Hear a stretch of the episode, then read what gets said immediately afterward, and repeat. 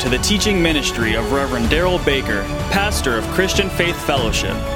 Pastor Baker is fulfilling the call of God on his life to preach the Word of God without compromise, raising up disciples who, through faith in God, will have a powerful impact on our world. May you be blessed through the message that Pastor Baker has to share with you today. May God's very best be yours.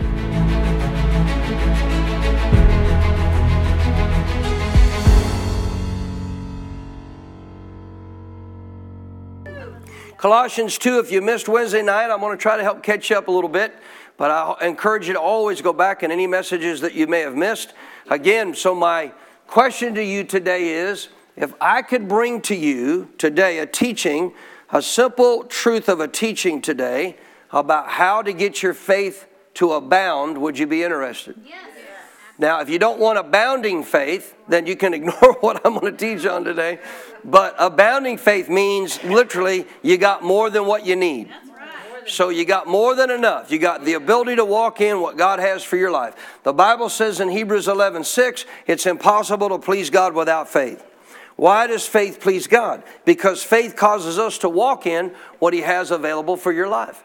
Imagine a parent raising a child, preparing what they obviously could do to help provide for their future, but then the parent, uh, uh, excuse me, then the child doesn't take advantage of what the parent prepared.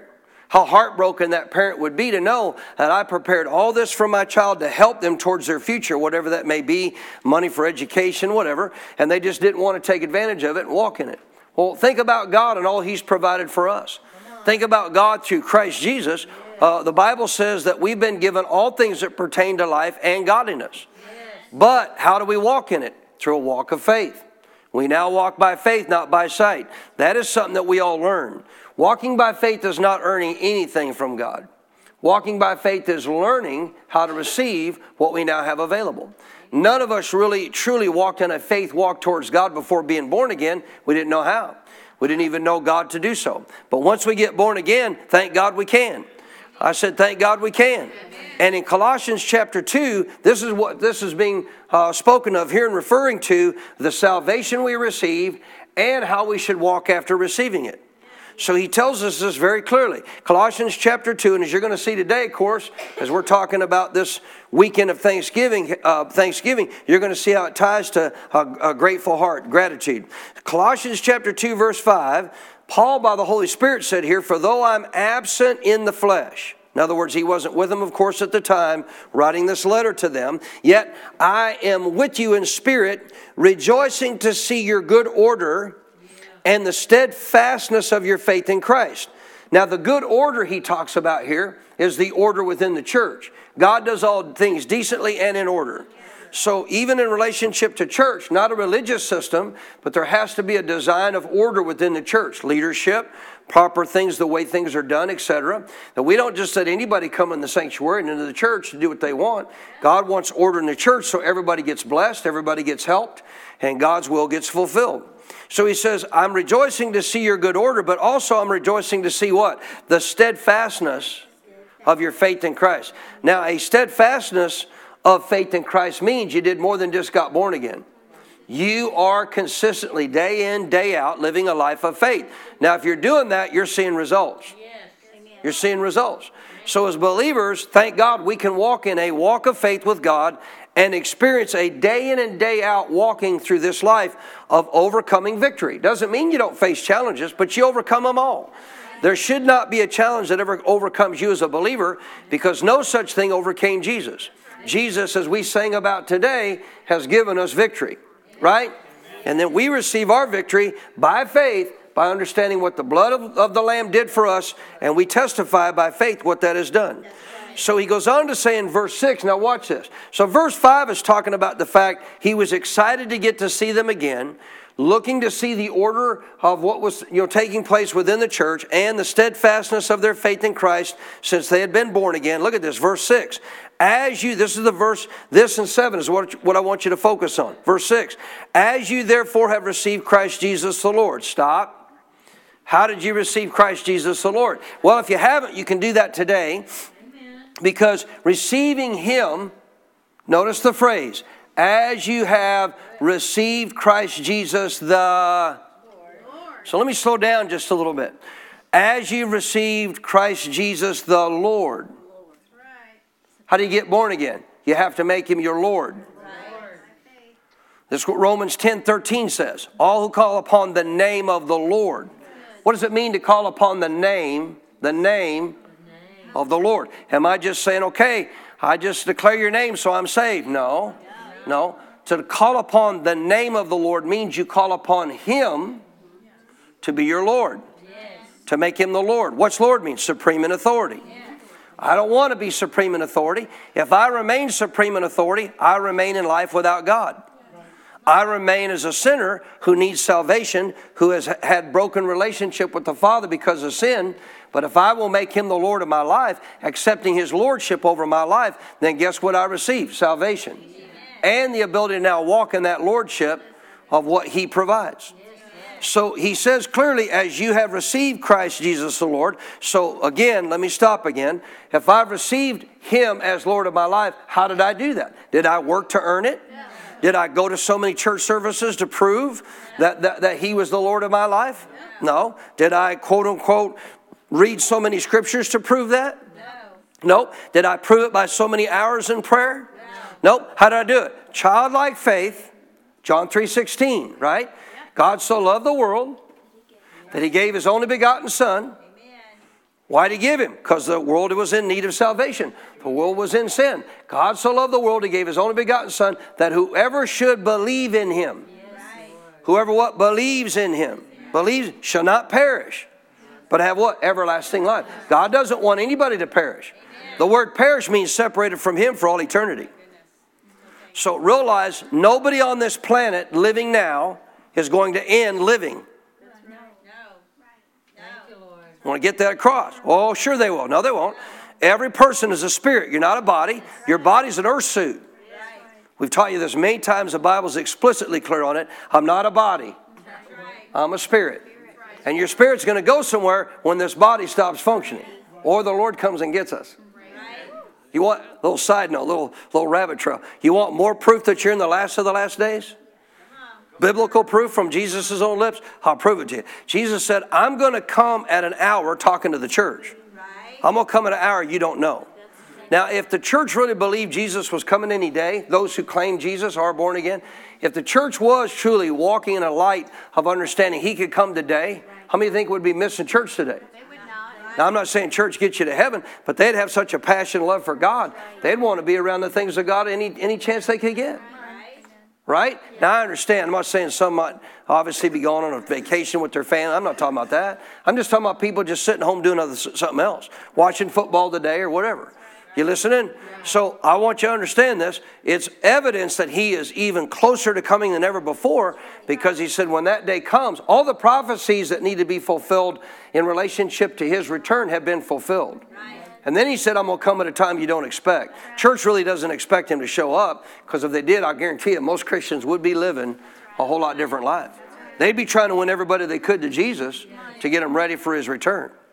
But notice again, so off, off pause, back to this. As you receive Christ Jesus the Lord, back on pause, how did you receive Christ Jesus the Lord? How did you do that? By faith.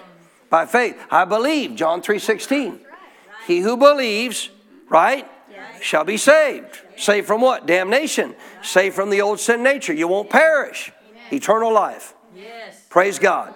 Because I called upon him, believed in the fact that he died for me, therefore I called upon him to do what he said, make him my Lord, and by putting my faith in him and releasing my faith in him, a miracle happened. And I got born again. How'd I do that? You didn't earn it. You didn't get it by church attendance. So, no, going to church doesn't get you saved. But once you're born again, you should love God's house like Jesus did. A lot of people complain about going to church today because of all the people that's in church that are hypocrites. Let me help you. You're probably the worst one if you don't go to church. Jesus went to church. Luke tells you that. Luke chapter 4 says, as his custom, his routine, his habit was, in their day, church was on a Saturday. He was in the synagogue on the Sabbath day. Now, can I help you? Have anybody had an excuse not to go to church? It was Jesus. That's true. you want to know why? They wanted to kill him. These people wanted to kill him. And they made it very aware, very well, well known. His very first sermon he preached, you kidding me? What did they do after he preached his first sermon? They grabbed him, they took him out to the edge of a cliff and tried to throw him off an edge of a cliff. That didn't stop him from going back to church. Thank you for all your amens about that. So, as you receive Christ Jesus the Lord, how'd you do that? By faith. By just simply putting your trust and faith in Him. Watch this. I'll pause. Now, watch. So walk in Him. Walk in who? Him. What's that mean? You're going to get to walk in the same kind of life Jesus walked in if you will learn to continue this walk the same way you got born again. If you walk in this life of which you got born again the same way you got saved, walking by faith, not by sight, you're going to walk in the footsteps of Jesus. See, a lot of people try to walk in the footsteps of Jesus by outward conformity to what Jesus did. No, it's by inward faith in the Word of God. It's by inward trust in the Word of God. If I walk by trust in the Word of God, yeah, I'm going to honor and walk out the light of the Word, but not to try to prove anything to God because He obviously said that's what I'm to do. He's given me the faith to do it.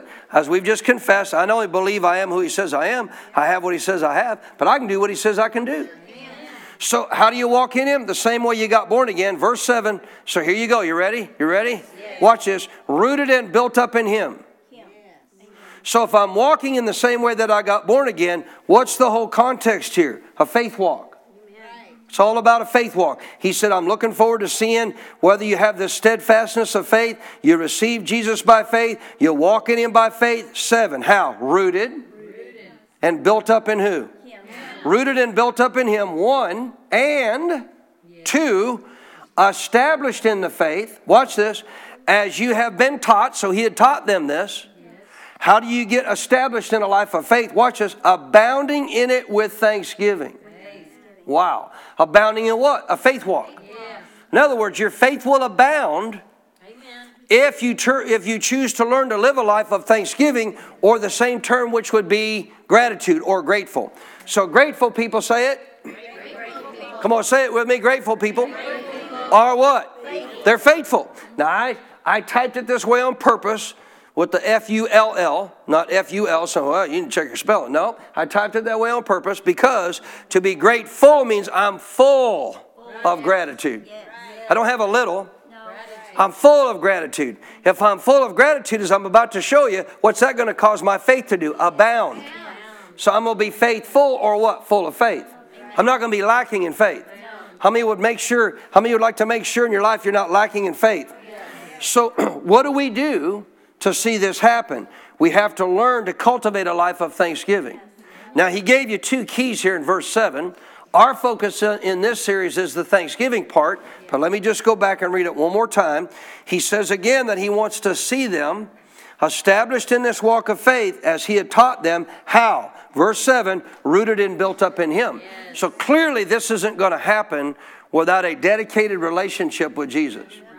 To be rooted and built up in Jesus means I'm walking with the Lord.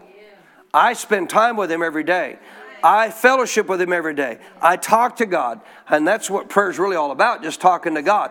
I have times that I spend time devoted to prayer and just talking to God throughout the day. I have time in the Word with Him. I fellowship with Him and get to know Him. Easiest way to get to know Him is through His Word. Easiest way. So if I'm not rooted and built up in Him, how strong of a faith do you think you're going to have? Not much. Now I'm going to explain why. How in the world, if I, faith, another word for faith is what? I've told you this many times trust. Trust. How in the world could I trust Josh Grimes to do anything that I ask Josh Grimes to do if I don't know Josh Grimes? Right. I mean, seriously, if I was going to entrust him with something pretty major in my life, to be able to do something for me that would be a major thing for me to turn over to him, would I actually be able to just do that with absolute trust if I didn't know him? You're going to walk up to the. So I know some of you might be tempted to do this with your kids. Don't do this. Uh, but, you know, you walk up to a stranger somewhere in a mall or something, don't even know them, and say, How would you like to handle my kid for a day? How'd you like to just take my kid off my hands? No, don't go there. I know some of you think. If you love your children, guess what you're not going to do? You're not going to trust that child to somebody you don't know. And if you don't know, why would you not do that? How could you trust somebody you don't know? One of the biggest reasons Christians have a struggle walking in a trust or a faith in God, they don't know Him. They don't know Him. So there's two things here. Say two things. How many want your faith to abound? How many want to see your, your trust in God just, I mean, just, just explode, man? Just go to heights and levels you've never had it go to before.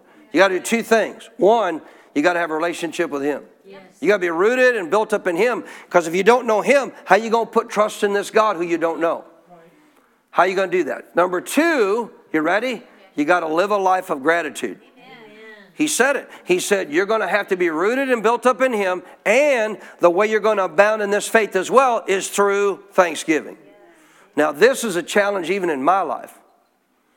Seriously, you're not thankful to God? Oh, I am. But it's easy to allow circumstances in life every day to rob you of this gratitude. That's right.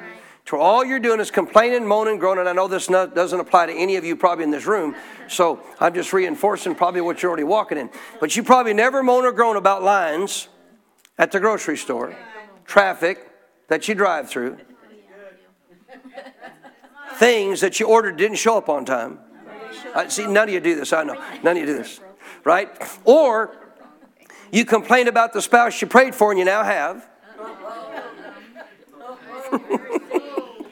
Woo! We might have to do some marriage counseling after, after this message. Or you complain about the place that you now have to live in, but you prayed for God, prayed for God to bless you with a nice place, and He did. Now I got all this stuff to take care of. Yeah. So you complain about all the time you have no time to do it. Mercy. Folks, I'm going to tell you what. In, in relationship to life, it is so easy to live a life of ingratitude. And Satan wants you to because guess what? He knows it's going to rob your faith in God. But it robs more than your faith. Without faith, you have no peace. Without faith, you have no joy. I'm talking about faith in God. How in the world could the Apostle Paul, I've shared this with you many times, New Testament, think of all that Paul went through in his life. You know, I, I saw this sadly. I'm not going to use the name because I'm not a slanderer. I saw this from a very, very famous minister's wife who said, God wants you to be happy. You just do today whatever makes you happy. Are you kidding me? You're, you're a major ministry and you're standing up telling all the world, God just wants you to be happy. You just do whatever makes you happy. Well, guess what? You might find out some crazy things make people happy. Now, I got a word for you. Paul didn't wake up every day and say, Now, Lord, I'm just going to do what makes me happy today. So, uh, you know, I got arrested the other day. I'm not preaching the gospel anymore. That don't make me happy to get arrested. And remember just a few weeks back, Lord, when I was preaching in that other place and they stoned me and left me for dead? Now I'm done with that. Now I'm not doing this gospel thing anymore. I'm not, I'm not walking out this gospel call on my life to preach the gospel anymore because it don't make me very happy. Getting stoned and left for dead, that don't make anybody very happy. Getting beaten with rods, nah, that don't make people very happy. Getting shipwrecked overnight in the deep, nah, that don't make people very happy. Come on, somebody. Getting locked up in a prison, uh, you know, with in a dungeon, with that don't make people very happy. But you know what they were doing down there? They were singing. Right. They were worshiping. That's right. What did their faith do? Cause God to respond. Yes. See, the thing that you and I got to understand is gratitude has everything to do with what you focus on in life. Everything. So, see this again. Now, this is powerful. If you want to see your faith grow, one of the key elements, one of the key elements that we don't talk enough about, and I honestly don't talk enough, uh, enough about relating to your faith abounding, is this thing called gratitude or thanksgiving. Yes. So, how many want to learn a little more about it today? I want you to go with me, if you would, please, to the book of Romans, chapter 4. We looked at it the other night, but I want to show you again, real quick. We're just going to cut to the chase. I'm not going to read all the verses we read. We can't reread everything that we did in a previous service, but this is a key thing I want you to see about this. How in the world, Pastor, does gratitude or giving thanks build faith? Let's find out. He said it does, so we know it does. Number one, already I know because of Colossians chapter 2, verse 7, thanksgiving clearly will make my faith abound. Why? He said so. He said so. Do we have proof that that's actually true? Yeah, we do. All through the Bible. Let's look at one that's a direct relationship to this we can pick up on our father Abraham, who was a man of faith. Romans chapter 4, verse 19. Remember, he was given a promise back in verse 13 that he would be what? Heir of the world. Heir of the world. That he would inherit the ability to walk in the blessing of what this earth has to offer that God provided. How many know he was a very wealthy man? And he would do so also by what? Having all these descendants, which you're a part of. So it says here in verse 19, after God gave him this promise, notice this, not being weak in faith. Well, if he wasn't weak in faith, that means he was what? Strong in faith. Can you be weak in faith? You can. Can you be strong in faith? Obviously, you can. He was not weak in faith, watch this, because notice, he did not do what? Did not consider his own body. So faith doesn't look at the circumstances. And you want to know why Thanksgiving goes hand in hand with building faith and the fact that it causes you to not look at the circumstances? Because your focus is on God. Amen. You're not going to walk in gratitude and Thanksgiving if your focus is on the circumstances. You got to get your focus on God. So he says clearly uh, in this relationship to, uh, Abraham, Paul said, he was not weak in faith and did not consider his own body already dead since he was about 100 years old and the deadness of Sarah's womb, given a promise to have this child, of which in the natural it looked impossible. But he was not what? He was not weak in faith. 20. He did not waver, therefore. See, a lot of Christians waver. I have a question for you. I'll raise my hand first. You ever prayed a prayer of faith, released your faith, and then wavered? Yep. But, but he didn't. Remember what he said about the Colossians? I'm excited to see the steadfastness. You don't waver. Too many Christians are wavering faith Christians. Gratitude helps you get rid of that. So notice this. He didn't waver at the promise of God through what? Unbelief. Unbelief. But he was what? Tell me. Tell me out loud, please. Wow, here's a nugget. Here's a key how to strengthen your faith. How was he strengthening faith? Giving glory to God. 21, being fully convinced, say fully convinced, that what he God had promised, he was also able to do what? How would you like to walk through this life having an absolute, without a doubt, a, a, a, a spirit fully convinced that whatever God has said, I know is mine. I know it's done. Well, Abraham gives us a clue here that ties back to what we talked about in Colossians 2 7 about gratitude, thanksgiving. He didn't waver at the promise of God through unbelief, but he was what? Strengthened in faith. Now, one version says his faith grew stronger. That would be abounding.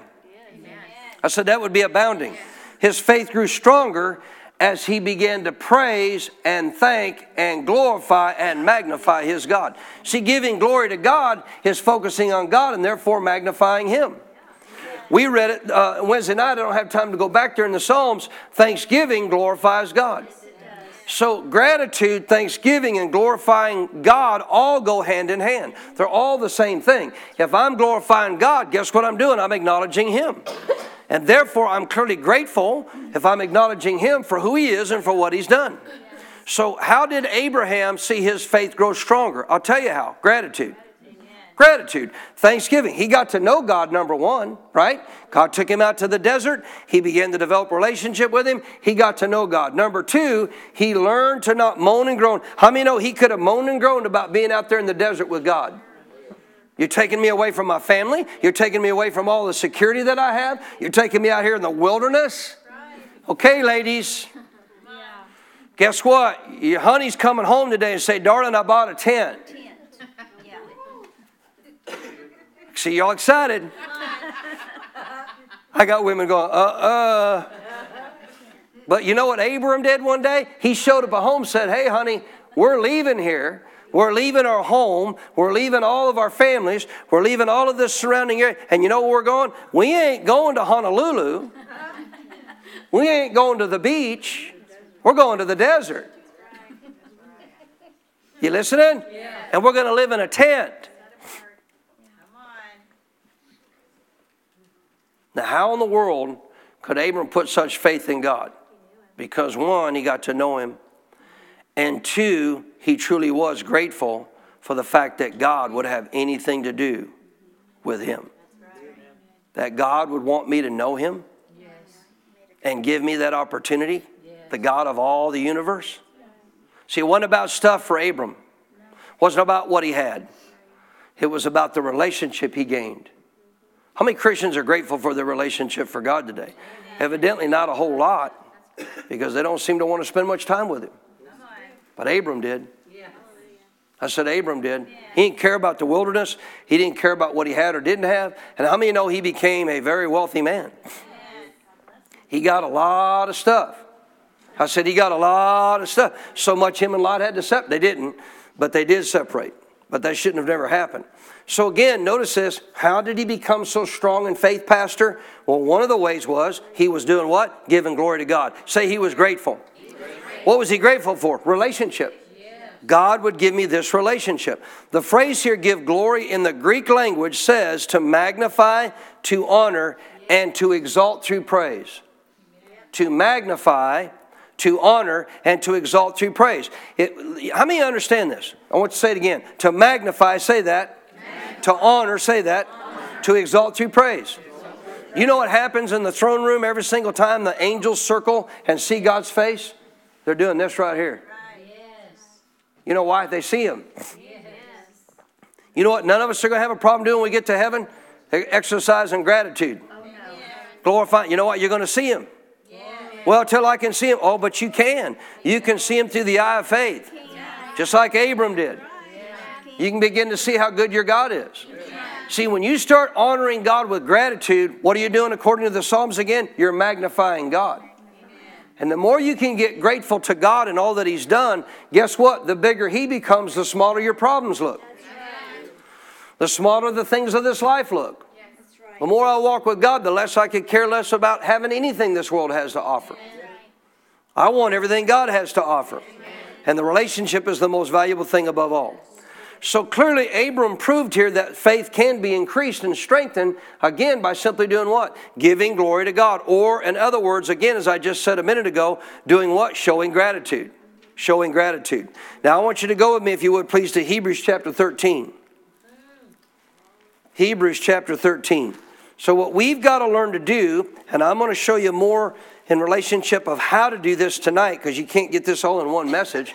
What we've got to learn to do if we want, if, if, if, if we want our faith to abound, if we want our trust in God to be stronger than it's ever been, to know that no matter what happens, I mean, sadly, I've, I've mentioned it just for the fact of an example to simply say, here's a modern day event, and look how it affected most Christians. Look what happened when COVID hit. Look how many Christians were scared to death to leave their homes. They didn't have to be told to stay inside, they didn't want to get out. They were scared to death about this virus that came. Well, it was a killer virus. Man, there's been killer viruses before. It ain't new. Number one, coronavirus has been around forever. Number two, there's been other killer viruses as well, right? Think about how many f- people fear the word cancer. See, you and I have not been given a spirit of fear. Spirit. Spirit of fear. But a power of love and a sound mind. You know what happens when you get in fear? You lose a sound mind. You don't even think from a perspective of basic common sense. You don't even think in a way with common sense anymore. Fear just begins to take over. The sad part about it is Satan gets a lot of Christians in fear with stuff that never even happens. But if you allow that fear to come in and you start walking in fear, it can open the door for it to happen. But thank God you and I can walk in an abounding faith. And if we walk in an abounding faith, just like Abram, when God says, Leave your family, go to the wilderness, you're not looking downward at, Hey, this is horrible. Why is he calling me? Why do I got to go out there and do Why do we got to live in a tent? No, you're like, you know what the side you're looking at? I get to walk with God. You kidding me? God's going to sit there and visit with me day in and day out. I'm going to get to know the God of the universe. Where do you want me to go, man? Tell me where you want me to be, and I'm there. Amen. Now, God doesn't have to pull you out in the sense into a natural wilderness all the time to do that, but there is an implication that we need to understand. What was He pulling him away from? Everything that would have hindered that. His natural family that could have hindered that. I'm not saying that all of us should have nothing to do with our families. We should honor moms and dads. We should love our families. But you know what? Natural families can hinder you in ways too. So you got to realize in relationship to walking in trust, what do you also need to recognize the significance of if you want to walk in gratitude? Who do you hang with? Because if you listen to ingrateful people all the time, that's going to get on you. If that's all you're hearing all the time, that's going to start affecting how you act. You listening? I mean, come on, it don't take long. Two people standing around start talking, and all of a sudden it turns from anything positive to all the negative that's going on in the world. And when one starts it, guess what? The other one chimes in. Been there, done that.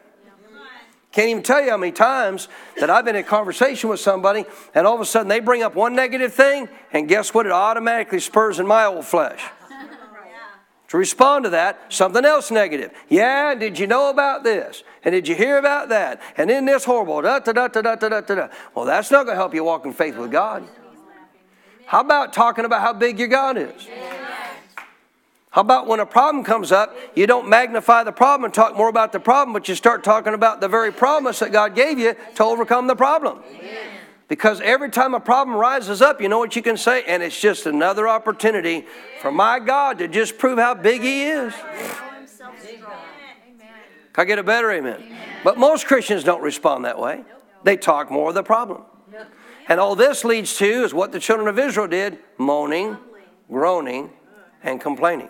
So we talked a little bit about the children of Israel in relationship to what they walked in. We're going to see another verse to talk about that in a minute, but before we do, look at Hebrews 13. Yes.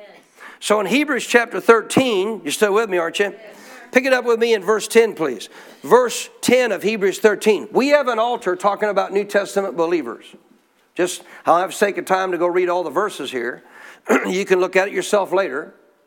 But it's relating to the fact that he's referring now to New Testament believers, those who are born again, we have an altar from which those who serve the tabernacle have no right to eat. So the reference here is to those of the Old Testament who are still living under the way of the law, even though Jesus had come and died.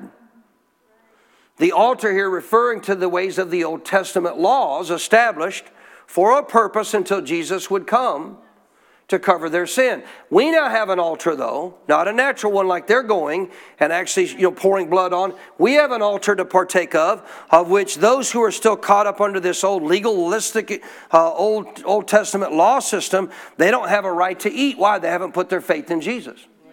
What are we talking about? Abounding in faith. Right?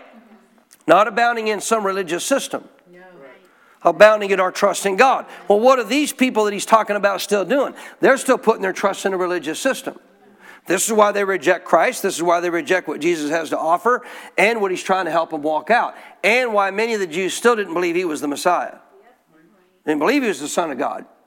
They acknowledged, okay, good prophet, yeah. We can't deny the miracles he did because they knew even prophets of the Old Testament did, did miracles. So we can't deny the miracles he did. Son of God? Nah, this couldn't have been the Son of God. Well, why were they thinking that? When they saw the very fulfillment of all the prophecies they knew about Jesus come to pass. Because they're still serving an old religious system. They're still offering sacrifices and all aspects of what they do in the natural to try to make themselves right with God and to see God work on their behalf. Verse 11 For the bodies of those animals whose blood is brought into the sanctuary by the high priest for sin. Now that's a key phrase because there was multiple sacrifices they had to offer. One of which was for the offering of sin. If you don't know this, the offering of sin required that they took the animal of which they were to offer for sin and after they had actually they took the animal outside the camp outside where they actually coincided with the tabernacle. They had to take him out outside the camp, basically in the wilderness, kill the animal, bring the blood back to give to the priest to offer for their sin. But, the, but that body that animal was totally burned. They couldn't have anything to do with it. Acknowledging the fact that God, by the blood that they were actually bringing to the priest, would oversee their sin or cover their sin. But under the New Testament, guess what we do? We still offer up a sacrifice of praise, as you're about to see, but we don't have to bring, quote unquote, our bodies to God anymore to try to prove something to God that we deserve what God has to offer us. No, it's by faith and trust in Him alone. Can I get a better amen? So the bodies of those animals whose blood is brought into the sanctuary by the high priest for sin are burned outside the camp. Therefore, Jesus also, that he might sanctify the people, say, set us apart, that he might sanctify the people to who? To God Notice, with his, notice his own blood suffered outside the gate. He too, outside the gate of the city, suffered and died so that his blood could be shed so that we could come into the very inner court with God and have fellowship with him. 13. Therefore, let us do what? Because of this, let us go forth to Him, to Jesus. Let us go receive the sacrifice He offered, the sacrifice He made, that we don't have to make anymore. Talking about the relationship to us of what we do religiously through exercises of natural means. No, by faith in the blood of Jesus. Therefore, let us go forth to him outside the camp bearing his reproach. Meaning what? We're coming outside of the Old Testament religious system and we're now putting our faith in Jesus. So that's all those verses said right there. 14. Notice, for here in this lifetime, in this earth where we're living, we have no continuing city, but we seek the one to come. How many ready for that? Yes. Little side note, by the way, that, that new city to come is called the New Jerusalem. Now I understand because I've, I've done this. For, you know, a lot of times ministers will say this. If you don't if you don't agree with this statement, just go read it for yourself. It's not anything to get hung up over. People want to major on the minors, right? Well, we're the bride of Christ. No, the Bible says the New Testament, we're the friends of the bridegroom. Amen. Who's the bride? We'll go read Revelation. John represents the church there in the book of Revelation, and the angel said, Come, I'll show you the bride.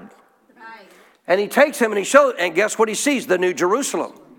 He said, There's the bride. We're the friends. I said, We're the friends. We get to rejoice and celebrate with the with the with the uh, bridegroom Jesus. But that's what the Bible says. I like what the Bible says. How about you? Notice here, so we, verse 14, have no continuing city. Here, we seek the one to come. How many seeking that one to come? 15, here's the key, is what I want to get to. Therefore, by Him, by Jesus, not by what we do in the natural, not by our personal effort of, of natural sacrifices that we think we're making for God. No, by Him, by His sacrifice, let us do what? Continually offer Continually offer what? The sacrifice of praise. So, what are we to offer? Gratitude. Gratitude. See, if we offer gratitude, we're not doing anything that we do in relationship to our walk with God to try to get something from God. We actually simply do what? Give praise and thanks to God and therefore walk by faith and not by sight. We're not trying to earn anything, in other words through some form of a sacrifice. How many of the Bible says God doesn't desire your sacrifice but your loyalty? He doesn't want you living this life like you're giving a sacrifice for God. So Jesus was that sacrifice. Aren't you glad? That's, that's what he's saying. Therefore, by him, by Jesus, his sacrifice, what are we New Testament Christians supposed to do? Continually. Say continually. How many think that would probably be a daily thing? Continually offer what? The sacrifice of praise to God. That is, and then he tells you what it is. The fruit of our lips doing what? Excuse me? Giving thanks. Giving thanks to what? His name, acknowledging what he has done. Name referring to acknowledging him, what he's done. He's the Lord of all. So, how in the world do I now live my life of gratitude, offering to God this continual sacrifice of praise? With your mouth. The fruit of your lips means what you speak. What are you speaking day in and day out? Why is God telling you this? He wants your faith to abound. Colossians 2 7, He wants your faith to abound. So He says, We now offer the sacrifice of praise, meaning we don't bring a bodily sacrifice. You listening? We bring a heart sacrifice of thanksgiving and praise to our God. And when we do that, guess what we begin to do? We begin to abound in faith, trust in God, and God begins to move on our behalf. So realize a lot of people still, is obedience to what Scripture teaches us important? Sure it is. Yeah, sure it is. But we're not doing it to earn anything from God. Obedience means we're learning how to live the kind of life He wants us to live that He provided. And just like Hebrews 11 says, all these people who were quote unquote those who walk by faith, how did they walk by faith? Noah built an ark. So, how did Noah walk by faith with God? He built an ark. Why did he build an ark? Not because he was trying to earn anything from God. He had no idea what this thing was going to have. This flood thing, you know, you know the after story. He don't picture all that. He's never seen a flood before. So why is he building a boat? God said to. You. Now is that the only reason? No, because he trusted God. Trusted God. So he chooses to honor God, trust God, does what God says. So he did it what? Not out of a sacrifice. Noah didn't build that boat as a sacrifice. Well, I got to sacrifice my time and my effort and my life and my energy and my strength and build this boat for God. No, he didn't do it for that reason. He did it because he loved God Amen. and he trusted him.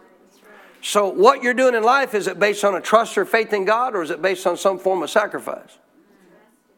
If you come to church, you come because you love God, you're in Trust with you're trusting God and faith with God, or you're doing it because it's some form of a, of a religious sacrifice. So we're to continually say continually.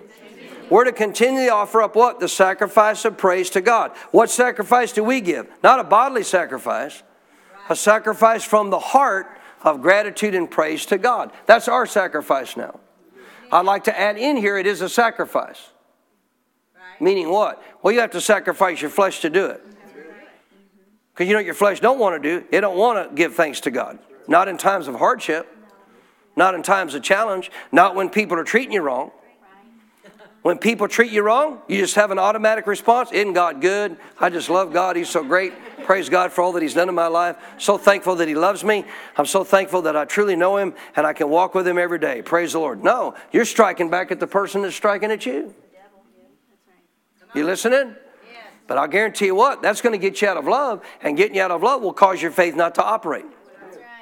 So, gratitude ties back also to the love of God rising in our hearts, which causes our faith to abound in work.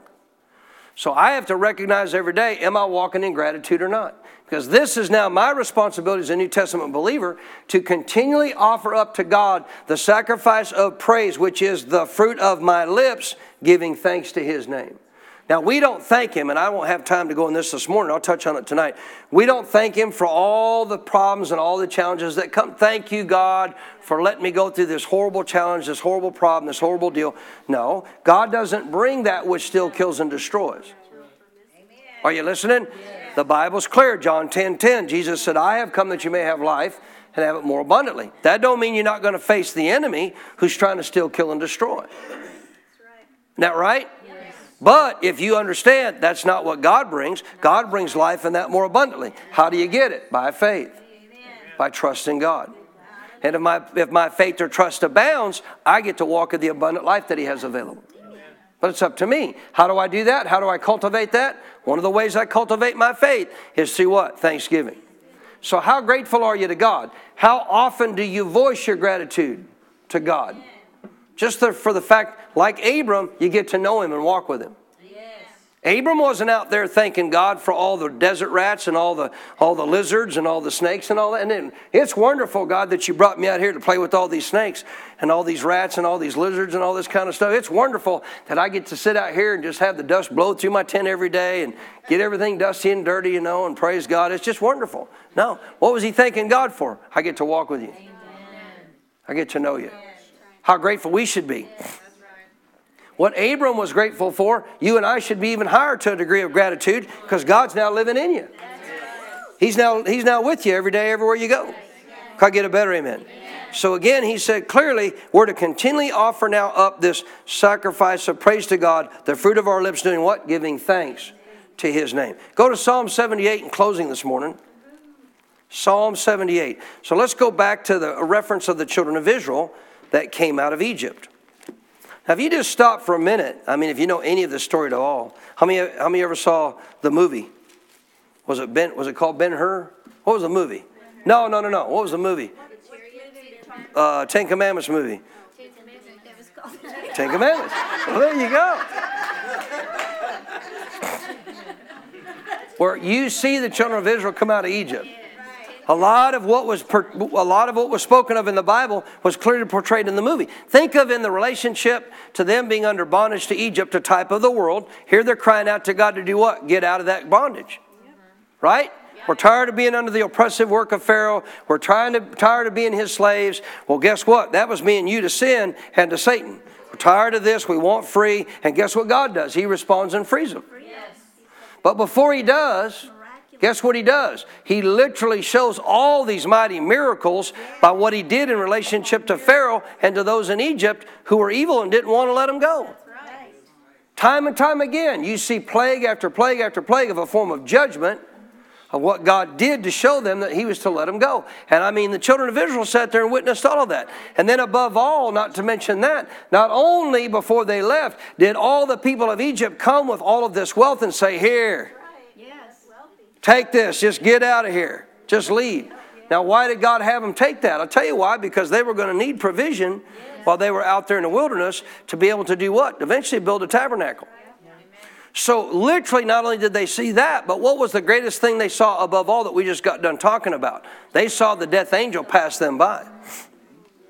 Everybody else who did not partake of taking a lamb, eating all of it, roasting it in fire, putting the blood over the doorpost, and get in that home. Uh, nobody, anybody else that didn't do that, guess what happened? Literal judgment came to their house, and people died, but not them pass them over. So they see all these mighty miracles of God. You would think then by the hand of God, when He miraculously brings them out of Egypt, what would they obviously normally in relationship to most people be doing? Oh God, we're so thankful. Thank you that you delivered us from this oppressor. We now get to go and get to know you again and walk with our God again. But lo and behold, they come up to the first challenge. Yeah. Come on. And what do they do? Start complaining start moaning, start groaning. Think of all the miracles they saw. I'm going to say it this way they saw them, but they didn't see them. They saw what God did, but they didn't really see Him. They didn't really see the heart of the, of the power of God behind what actually happened when they were in Egypt. Or they would certainly never question Him, yeah. right. never trusted Him, or never not trusted Him. They would have trusted Him, you certainly would have thought. But I'll guarantee you what, even though in the natural they saw that, they didn't really see it. So look at this. In Psalm 78, referencing those very children of Israel, verse 40, 78, verse 40, notice how often they provoked him.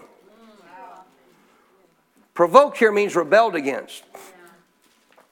Simply to say it, they didn't trust him. They didn't trust him. How often they provoked him in the wilderness and they grieved him in the desert. Can I help you? If, if you have somebody that you truly dearly love and they know in their heart that they truly love you and they want to do everything they can in relationship to what they know to do to care for you or be good to you, and you don't trust them, you know what that does to that individual's heart? It grieves them. Yeah. It grieves them. Well, guess what? It grieves God. Yeah. They didn't trust God. Guess what it did to God? Grieved his heart. So he was it, it, it grieved, it grieved God in the desert 41. Yes, again and again they did what? Tempted God. Mm, now, tempt here just simply means they didn't trust God and so they chose not to walk by faith and do what God required or asked of them so that they could walk in victory because they didn't trust Him. Again and again, they tempted God, underline this please, and limited the Holy One of Israel. So, what limits God in your life, uh, Christian? What limits God in your life? What's the heart? What's the heart behind what limits God in your life? What is the heart of it? Lack of trust. It's a lack of trust. This is why Hebrews 11, 6, without faith it's impossible to please God. It pleases God when you trust Him because now He's able to work on your behalf. He's able to do what He said. But it takes faith. He's a faith God. That's how He operates, how He works. So clearly, for me and you, in the way that we would limit God, would be what? Same as them lack of trust, lack of faith. They limited God's ability to bless them, they limited God's ability to help them, they limited God's ability to take them into the promise that He had. Think about that. And yet, many Christians do it today. Why? Lack of faith, lack of trust. What helps us to develop that trust? Gratitude. These people were not grateful for their God. They did not remember his power. Underline it. They did not remember his power. So, see, they saw the things happen, but they didn't really see it. They didn't remember his power the day when he redeemed them from the enemy, when he worked his signs in Egypt and his wonders in the field of Zoan. Now, how in the world could you not remember all that God did? It says right there they didn't remember him. They didn't remember him. Not like they just all of a sudden forgot who's God. Not like that meaning. Talking about they didn't remember it by acknowledging. By acknowledging God. Can I tell you why? I'm going to tell you why they didn't remember him. Because guess who they were, they were focused on? Themselves. They were focused on themselves. And every situation they came up to, Red Sea, it was all about that moment. And oh, God, you're going to deliver us. And God did. And so all of a sudden, guess what? They got what they wanted for the moment. It was never about a relationship with God. For those that first generation, it was never about relationship with God except for two. Really, three. Moses walked with God. But I'm talking about that went in the promised land, Joshua and Caleb. They had a different spirit about them. They wanted to know God. Not all those other people, they just didn't like being oppressed. Well, who does?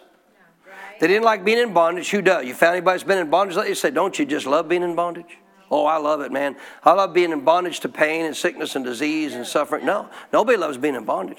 People want to get free, but the problem is they don't understand the one that will free them is the one that will keep them if they'll choose to simply focus on what He Himself offers a relationship with Him. It wasn't about them. Excuse me, it wasn't about God. It was about them.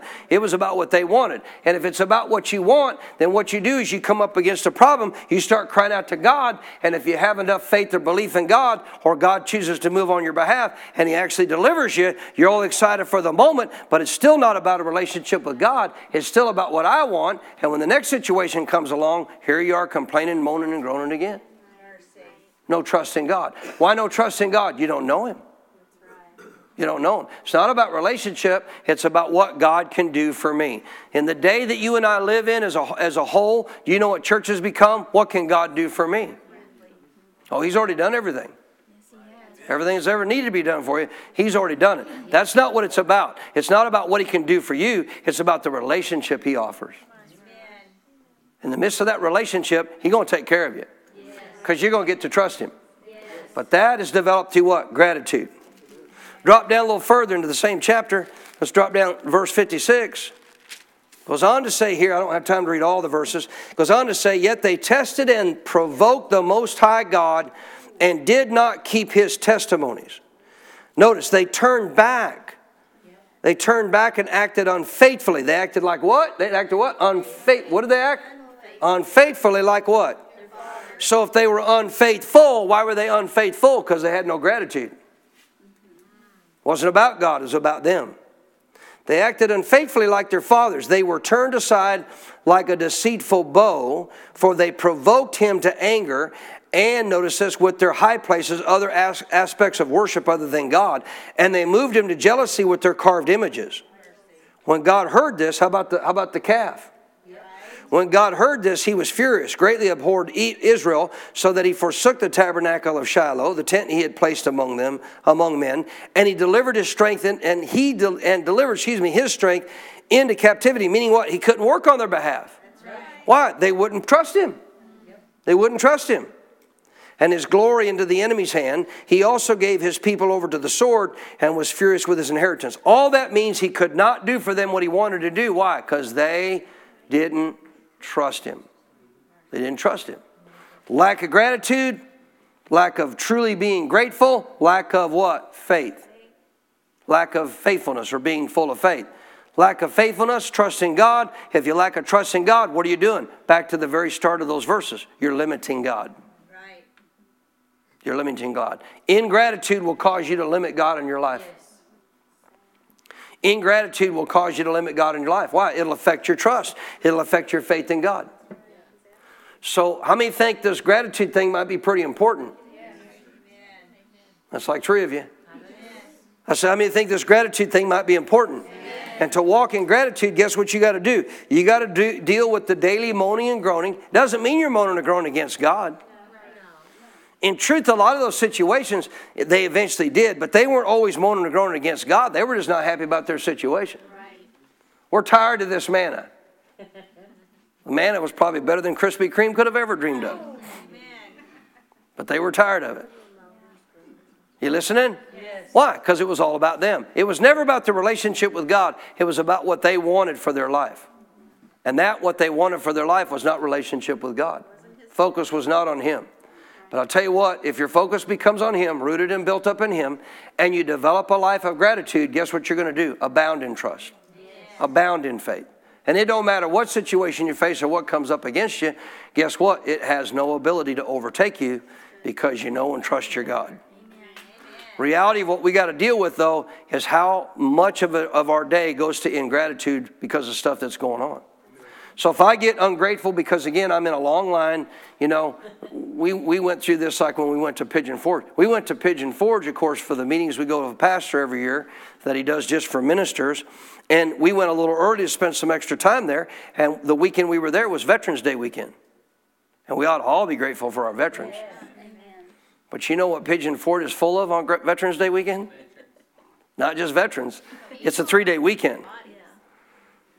If you wanted to get anywhere in Pigeon Forge fast, forget it. Anybody ever been to Pigeon Forge? Uh, even though they got three lanes on each side of the street, man, I guarantee you what, on a weekend like that, you ain't going nowhere fast. You're going to sit in traffic. You're going to wait from light to light to light. You're not going to even get to light to light every time they turn green. You're going to have to wait a while to even get to the light. I'm serious, man. So you can get all upset about that stuff and say, man, this is frustrating. Sitting in traffic, I hate sitting in traffic. Where's your gratitude for the very fact you get to be there? Right. Right. Amen. Amen. Come on, somebody. Well, I'm tired of sitting in this traffic. You got to be grateful you got a vehicle to sit in the traffic with, Look at the Smokies. right? Yeah. Yeah, in relationship to where we were, you're in the most beautiful, one of the most beautiful areas that you could be in, man. Look at the Smoky Mountains. But I'm just telling you, it's so easy. How many of you see this? It's so easy to get into ingratitude because of circumstances, things that happen. Well, that's what the children of Israel did. The less that we can be ingrateful in our life and start really cultivating gratitude and everything, the stronger your faith's going to become. Here's what it does. What gratitude does, it gets your eyes off of the problem. That's right. Abraham was not weak in faith because he didn't consider his body. Right. See, quit focusing on your problem. If you focus on your problem, you're going to be ungrateful. Mm-hmm. Gratitude gets your eyes off the problem, Right. and it gets your eyes on your God, and it magnifies Him, and your faith begins to abound. Could I get a better amen? And it'll get you through whatever situation you're in, or help you overcome it. Now you can't overcome the traffic unless you can somehow turn your heart, your car into a helicopter and fly over top of them. That ain't, but it'll get you through it. I said it'll get you through it. Kathy can tell you in my past life, and I've worked on this, and I'm gonna keep working on it. Man, every little thing used to bug me. Every little situation, man, I'm, I'm like, you know, in, in my days in the past, I'm 100 miles an hour plus trying to get somewhere to go somewhere to do something to do this do that whatever. And it's like i got to be there yesterday kind of thing you know? And i'll tell you what if you live with that kind of attitude you're going to lose sight of god. You're going to get totally ungrateful for what god has given you relationship with him.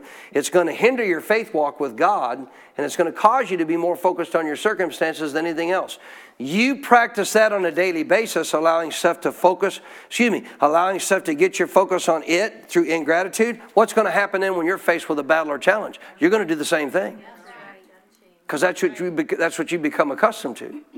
But what if you become accustomed to focusing on God? And we're going to show you tonight some simple little things that can help you to develop this life of gratitude. And if you really truly get grateful, guess what's going to happen? Your faith is going to abound. Thus saith Colossians chapter 2, verse 7. Amen.